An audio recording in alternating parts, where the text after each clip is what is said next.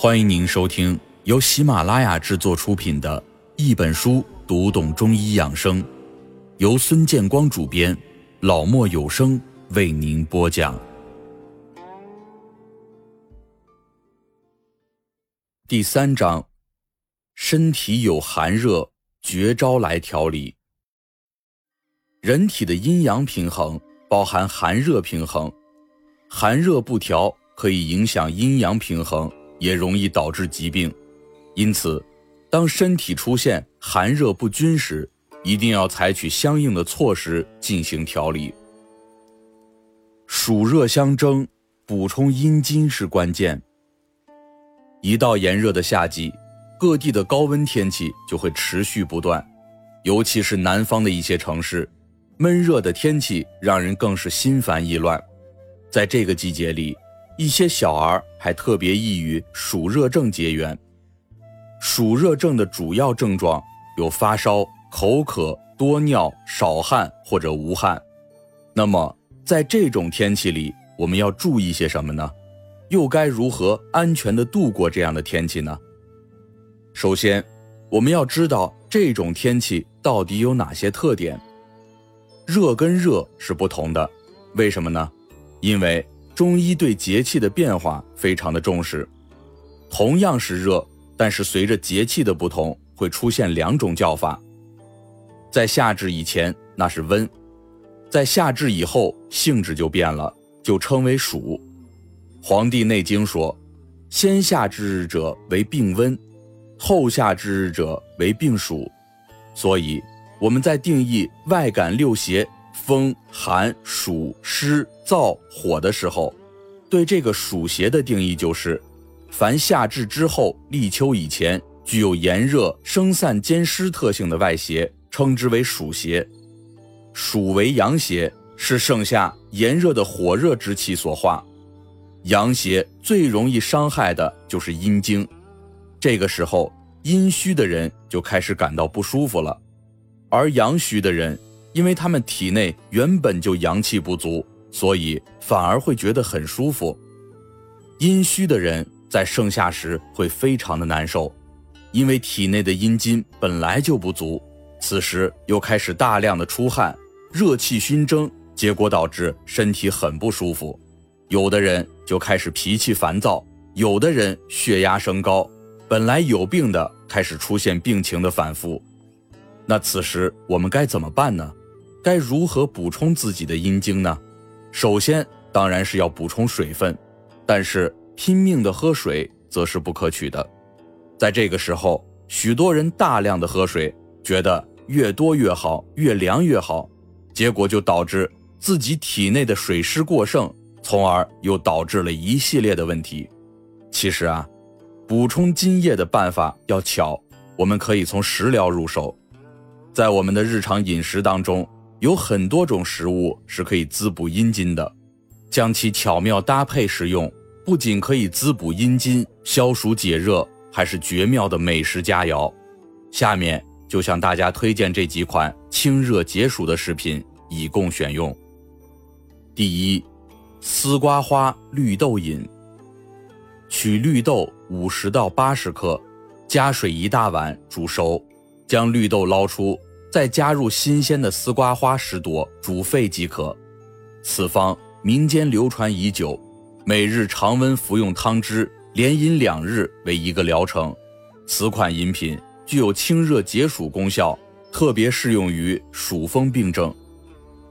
第二，绿豆粥，将绿豆六十克洗净浸泡半日，与一百克淘洗干净的精米共煮成粥。此方源于普济方，一般可做夏季早晚餐食用。此粥具有止烦渴、解热毒、防水肿之功效，适用于暑热烦渴、老年浮肿等病症。常食亦有预防中暑的作用。注意，脾胃虚寒者不宜服用。第三，莲叶汤，取莲叶梗三十克，新鲜柳叶六克。葛根六克，扁豆十五克，同放锅中，加水三大碗，煎煮至止于一碗为止。剩下日服两次。此汤具有清热毒、止头痛之功效，适用于身热可烦、头晕目眩、四肢抽搐等暑热病症患者。第四，荷叶粥，将新鲜荷叶两张洗净后煎汤，去渣留汤，加入一百五十克左右的精米煮粥，粥熟后加入适量砂糖调味。此方源于《饮食治疗指南》，一般作为盛夏早晚餐食用，具有解暑热、疗水肿、散淤血、降血压之功效。此粥适用于夏季暑热所引起的。胸闷烦渴、头晕目眩及水肿病、高血压病患者。第五，乌梅汤。取适量乌梅在锅内煮汤，汤好后加入砂糖搅匀调味，静置放凉。此方民间经常使用，暑热时作为饮料随时饮用，连饮两日为一个疗程。此汤具有清神爽气、解烦渴。解热毒之功效，适用于伤暑引起的头昏脑胀、四肢乏力患者。第六，石膏绿豆粥，将新鲜竹叶三十片与新鲜芦根一百克洗净，加入四十克石膏煎煮，弃渣留汁，加入三十克浸泡半日的绿豆和一百克淘洗干净的精米，共煮成粥。粥熟之后。加入适量白糖，搅匀调味儿。此方源于食疗百味，温热服食，早晚各服一次。此粥具有生津益气、清热解暑之功效，适用于高热心烦、头痛多汗、口渴气粗、中暑患者。注意，脾胃虚弱或者有内伤的病人忌用。第七，藿香粥。取精米一百克，淘洗净，加水煮粥。九成熟时，加入十克藿香末，用小火继续煮至粥熟，停火泡两分钟即可。如选用新鲜藿香，以先去根茎及花蕊，捣烂后将汁加入粥中。此粥宜温服，早晚各一次，连服三日为一个疗程，具有清热解毒、养气润脾之功效。适用于暑湿困脾而导致的眼花耳鸣、头重胸闷、汗出无力等症状。第八，石膏粥。将生石膏一百克捣碎，放入砂锅中煎煮，去渣留汁，加入淘洗干净的精米六十克，煮成稀粥。此方源于太平盛会方，温热服食，早晚餐各一次。此粥具有清热解毒、生津止渴之功效，适用于高热不退、暑入阳明患者。注意，脾胃虚弱及有内伤者忌用。